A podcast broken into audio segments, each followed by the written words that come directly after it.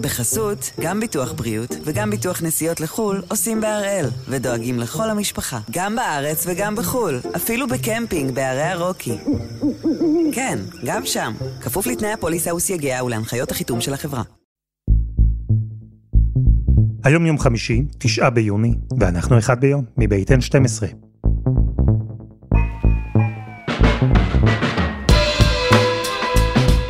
אני אלעד שמחיוף ואנחנו כאן כדי להבין טוב יותר מה קורה סביבנו, סיפור אחד ביום, כל יום.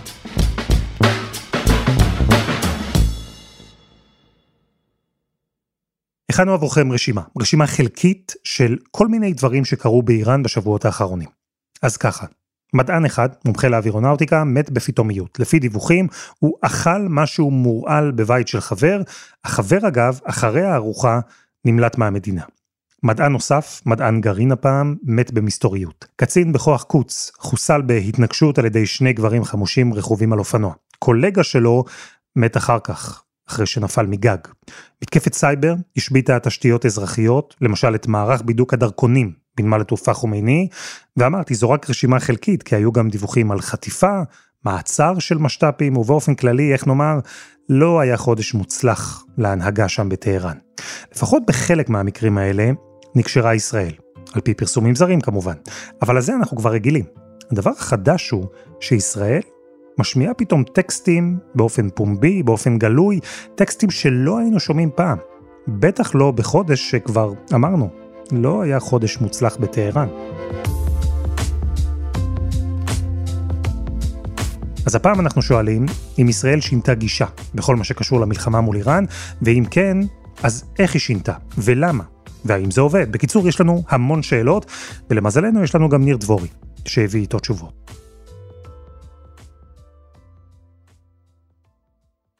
דבורי, שלום. שלום אלעד. תגיד, אה, עוד משתמשים במונח על פי פרסומים זרים, או שבמסגרת אה, התרת העמימות, גם את המונח החבוט הזה אפשר להסיר? נגיד לך איך זה עובד. קורה משהו, האיראנים מספרים עליו, ואז אנחנו למדים ומנסים לראות מה הצד הישראלי מוכן לספק על האירוע הזה. עכשיו, אני מעריך בזהירות שאנחנו uh, נמצאים בנקודה מאוד חשובה במשא ומתן על הגרעין. לא בטוח שהוא uh, יקרה כמו שאנחנו רוצים, ישראל מנסה להשפיע עליו, ועכשיו הדרך להשפיע עליו יכול להיות שהיא צריכה להיות גלויה חשופה כדי שהעולם ידבר על הגרעין האיראני.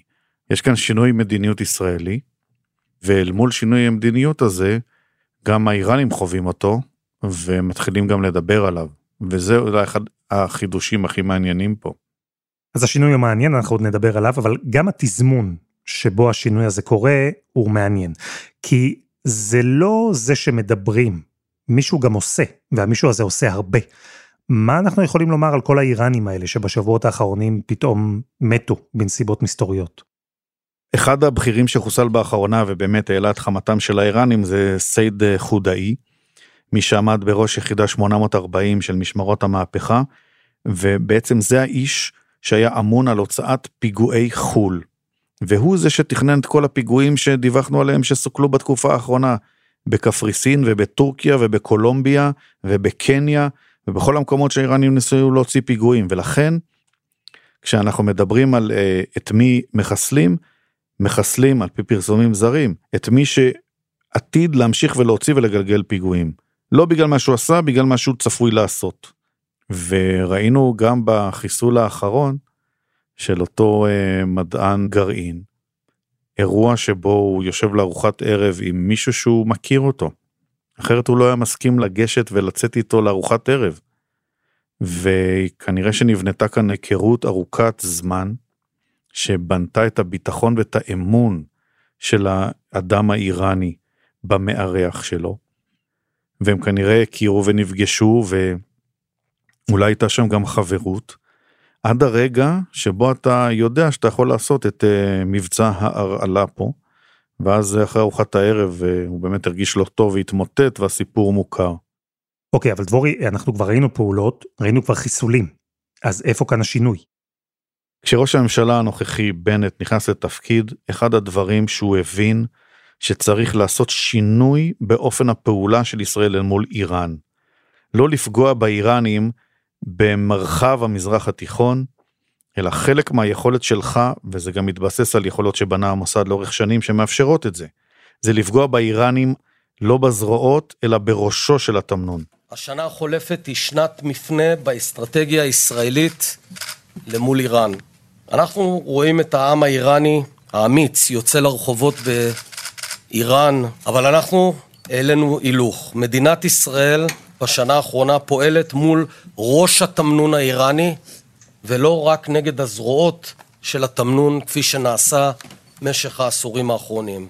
זה לא מספיק שאתה גודע זרוע, אתה צריך ללכת אל הליבה, וזה שינוי אה, משמעותי, כי אתה גם הכרזת עליו, ואתה גם מוכיח אותו במעשה.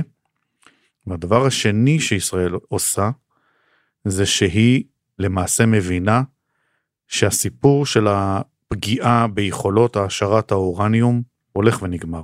יש להם כבר מספיק. עשית לא מעט דברים, אבל זה לא עזר, זה לא עצר את הסיפור לגמרי. כי הפער הזה בין רגע ההחלטה של טראמפ לצאת מהסכם הגרעין, עד שאתה התחלת לממש את היכולות שדיברנו בהן שבנית, הפער הזה אפשר לאיראנים להתחיל אה, לרוץ קדימה ביכולת ההשערה. אז אם אתה מבין שבזירה הזו הסיפור כבר מאחורינו, אתה ממקד את המאמצים שלך ואת האנרגיה שלך במקומות שהם עוד לא השיגו. ואחד מהם זה היכולת לייצר מתקן פיצוץ. זה אותו כלי או רכיב שאתה בסוף תשים אותו בקצה של טיל. והדבר השני, זה היכולת לבנות טילים שיכולים לשאת ראש קרבי גרעיני ולקחת אותו עד למדינת ישראל. אתה רואה שמי שנפגע זה מדענים שקשורים לתחומים האלה, ולאו דווקא צנטריפוגות שמעשירות אורניום. ובסוף, אני חושב שכל הדברים האלה קשורים, כי ההחלטה לפעול באיראן, ההבנה שאולי צריך לתקוף כבר את השלב הבא בפרויקט הגרעין האיראני, וגם הפומביות, כשבנט אומר אנחנו אה, תוקפים את ראש התמנון, ושהשנה תהיה שנת מפנה באיראן. איך כל זה מתקבל במערכת הביטחון? תראה, פה יש ויכוח גדול מאוד האם היה נכון להכריז על זה. תעשה ואל תדבר, you want to shoot, shoot, don't talk. אבל יש פה ראש ממשלה צעיר, תחת ביקורת קשה, שהוא גם צריך להראות ולהצדיק את הקיום והמעשה, ואל מול הדבר הזה יש גם שיקולים פוליטיים. ולכן אני חושב שחלק מהאמירה שלו הפומבית קשורה לעניין הזה, לא בטוח שכולם אהבו את זה במערכת הביטחון, לפעמים זה מכניס אותך לחיכוך יותר גבוה אל מול האיראנים, אבל תראה, זו זכותו של ראש ממשלה. גם קודמו עשה את זה בחשיפת פרויקט הגרעין. ארכיון הגרעין האיראני. הייתה החלטה מושכלת של ראש ממשלה לעשות את הדבר הזה, כי הוא היה צריך להגיד משהו לעולם וגם אולי משהו על עצמו. ולכן ראינו את זה יוצא החוצה. טוב, אז יש פעולות שמיוחסות לישראל, פעולות שקורות באיראן, שלא בהכרח ראינו קודם, אבל דבורי, לצד כל זה, נמשכות גם פעולות, אה, וגם הן מיוחסות לישראל, פעולות שראינו באופן קבוע ואנחנו עדיין רואים גם עכשיו, אלו מתקפות הסייבר. ובין היעדים שהם מותקפים, יש תשתיות אזרחיות. ואני תוהה איך פגיעות כאלה משרתות בכלל מאבק בגרעין האיראני, מה זה קשור? נתחיל מהתקיפה האחרונה שהייתה אה, ובאמת יוחסה לישראל, זה הפגיעה במערך הדרכונים, הוצאת הדרכונים והיציאה פנימה והחוצה מהמדינה, אתה מגיע לשדה התעופה בטהרן, אתה רוצה להחתים דרכון ולעלות על מטוס ואתה לא יכול. אז uh, מישהו עשה את זה. ואפשר אולי לנסות לנחש מי. והייתה פגיעה במערכות הרמזורים, והייתה פגיעה בתחנות הדלק, והייתה פגיעה ברכבות, והייתה פגיעה בנמלים, בכל המערך שמפעיל ומתפעל את כל נושא הכניסה והיציאה של הסחורות מאיראן, ועוד ועוד ועוד. וזו מערכה שקטה שמתנהלת כל הזמן, כי חלק מהמערכה שאתה מנהל, היא בעצם מערכה שבה אתה רוצה לגייס את הציבור האיראני כנגד המשטר. אתה רוצה לערער את היציבות, אתה רוצה לגרום לכך שאולי יום אחד, אינשאללה, תהיה הפיכה בטהרן. זה אירוע ארוך, קשה, מורכב, סיכויי הצלחתו לא ברורים, אבל אם אתה מייצר כאוס ופגיעה בתחנות דלק וברמזורים זה חלק מהסיפור, אתה יכול לגרום לציבור לבוא ולהגיד מה אנחנו צריכים את השלטון הזה.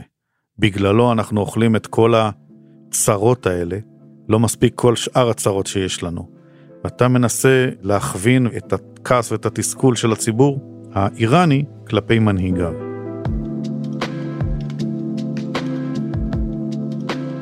אז יש מתקפות שנועדו לפגוע באופן עקיף בתוכנית הגרעין של איראן, ויש מתקפות שנועדו לפגוע בתוכנית הזו באופן ישיר. אבל המשותף לכל המתקפות, שהן גורמות לכעס ואולי גם לתסכול בקרב ההנהגה של איראן. הנהגה שמאוד מעוניינת לנקום. אבל קודם חסות אחת, וממש מיד חוזרים.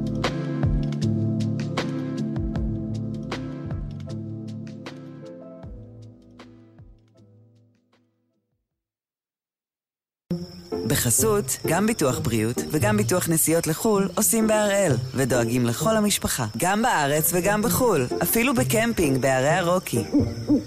כן, גם שם, כפוף לתנאי הפוליסה וסייגיה ולהנחיות החיתום של החברה. אנחנו עם שורת האירועים החריגים שקרו באיראן בשבועות האחרונים. אני חושב שתסכימו איתי שמדען שמורעל בארוחת ערב ובכיר צבאי שנופל מגג, אלו בהחלט אירועים חריגים, נכון? אז יחד איתם, יש גם שינוי מסוים במדיניות העמימות של ישראל בקשר לאיראן. דבורי, איך מקבלים באיראן את כל זה, בהנהגה האיראנית? צריך להגיד, האיראנים כועסים, הכוס של הנקמה הולכת ומתמלאת, והם מחפשים לפגוע בנו על שורה ארוכה של דברים שהם מייחסים אה, לנו שעשינו להם. מהסיוע לאמריקאים בחיסול אה, קאסם סולימני, מי שעמד אה, בראש כוח קוץ של משמרות המהפכה, דרך מדענים ועוד דברים נוספים רבים אחרים. והם מנסים כל הזמן לנקום בנו, הם רק לא כל כך מצליחים, זה לא כי הם לא רוצים, זה כי הם מתקשים להוציא את זה לפועל. למה? כי המוסד, יחד עם ארגוני ביון מקבילים, מצליחים בינתיים לסכל את זה. כי צה"ל במרחב סוריה מצליח לטפל בדברים. ולכן אה, המאמצים האלה יימשכו ואף יגברו אל נוכח מה שאנחנו, אה, מה שאנחנו עושים. ואפרופו הרצון לנקמה, דובר השבוע, גם אתה דיווחת על זה, על הזרות מסע לישראלים בכל מיני מקומות בעולם. וזה קורה בגלל מידע שלפיו האיראנים רוצים לפגוע בישראלים בחו"ל. זו הערכה במערכת הביטחון, שהתגובה האיראנית תהיה במחוזות האלה? זו התוכנית שלהם? כשאיראנים אה, מנסים לפגוע, אז הם ייחסו פגיעה במדענים שלהם לישראל, למוסד הישראלי. והם ניסו במשך זמן רב מאוד לענות באותו מטבע. לפגוע בבכירים לשעבר ישראלים שמסתובבים בעולם, הם ניסו לאסוף עליהם מידע, הם ניסו לפגוע באנשי אקדמיה או אה, מדענים ישראלים, עין תחת עין מבחינתם. הבעיה שזה לא צלח והמוסד סיכל את הניסיונות האלה. ואחד הדברים שקורים עכשיו, הם הורידו את הרף. מה זאת אומרת? הם כבר לא יחפשו אדם ספציפי, הם כבר מחפשים ישראלים. ולכן אתה רואה את הסיפור של אזהרות המסע עולה בתקופה האחרונה. כי אם הם פועלים אה, כדי לנסות ולהוציא פיגועים בטורקיה, הם כבר לא מחפשים אדם ספציפי, לא לחטוף או להרוג, אלא לפגוע בישראלים באשר הם. כי זה מה שאולי הם יכולים להצליח. ולכן פתאום צריך להזהיר את הישראלים באשר הם. שימו לב חברים, מי שמגיע לטורקיה, יש להם כוונות לפגוע רק בגלל שאתם ישראלים. הם לא יסתכלו אם יש לך פנקס מילואים. ולכן זה מרחיב את אזהרות המסע, זה משנה את האופן שבו האיראנים מנסים לפעול ואת האופן שבו ישראל מנסה לסכל, אבל אסור לשכוח. הם ינסו עד שבסוף הם יצליחו. גם אם זה ייקח שנים. בינתיים, טפו טפו כמובן, האיראנים לא מצליחים. ודבורי, אתה יודע, אני חייב לשאול אותך משהו שבאופן אישי אותי אה, מאוד מסקרן. כי איראן כבר שנים עבורנו היא האויב הגדול, הנמסיס, והנה אנחנו שומעים על הצלחות לכאורה, כן, של ישראל, ומנגד אנחנו שומעים על כעס ורצון לנקמה, אבל אנחנו לא שומעים על הצלחות של איראן. יכול להיות שטיפה הפרזנו באויב הזה, ביכולות שלו?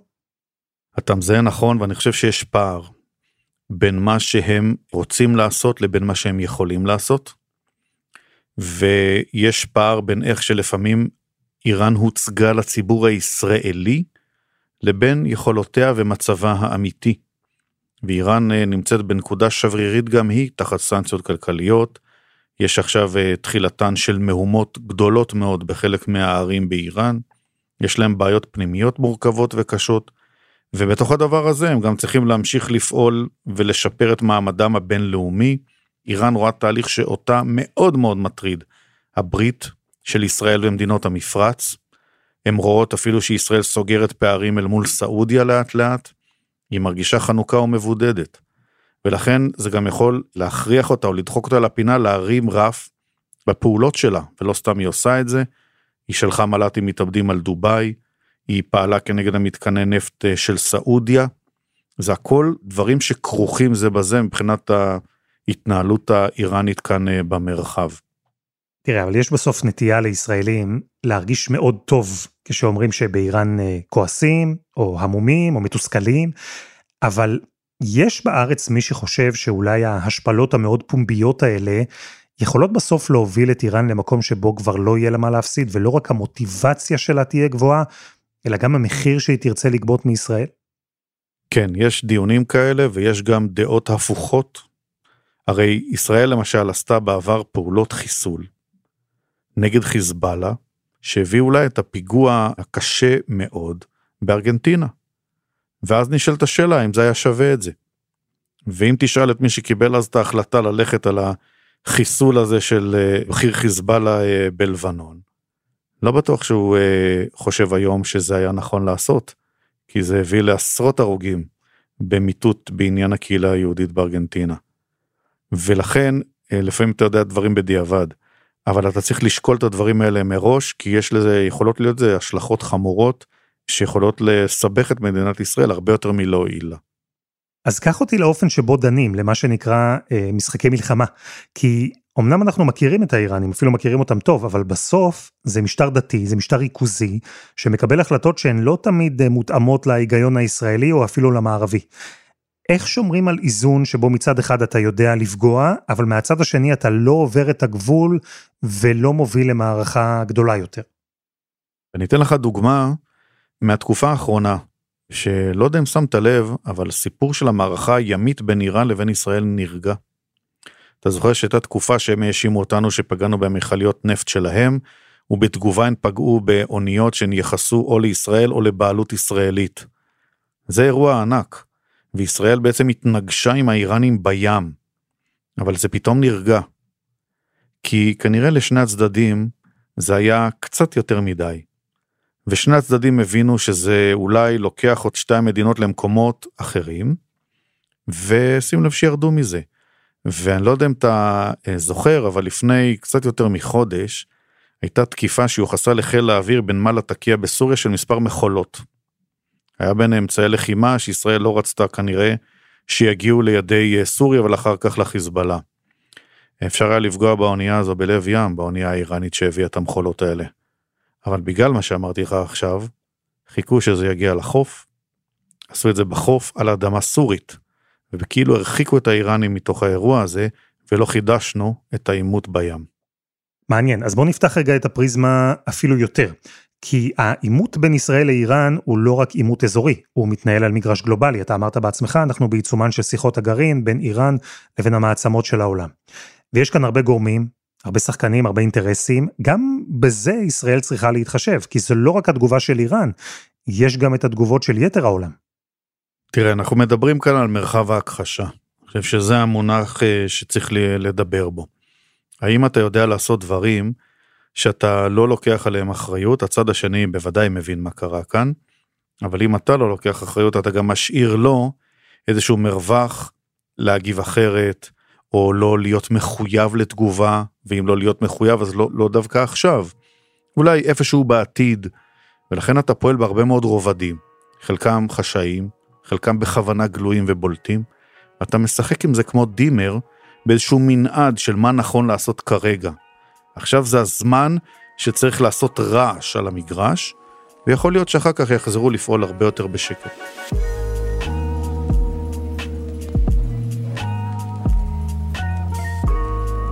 דבורי, תודה. תודה אלעד. וזה היה אחד ביום של N12. בקבוצת הפייסבוק שלנו אגב, אין עמימות, אנחנו מדברים על הכל. חפשו אחד ביום, הפודקאסט היומי, אנחנו כבר שם. העורך שלנו רום אטיק, תחקיר והפקה דני נודלמן, עדי חצרוני ורוני ארניב, על הסאונד יאיר בשן שגם יצר את מוזיקת הפתיחה שלנו, ואני אלעד שמחיוף, אנחנו נהיה כאן גם בשבוע הבא.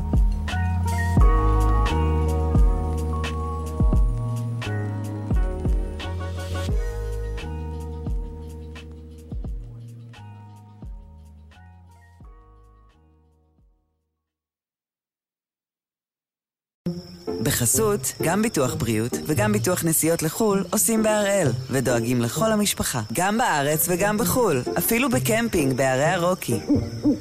כן, גם שם, כפוף לתנאי הפוליסה וסייגיה ולהנחיות החיתום של החברה.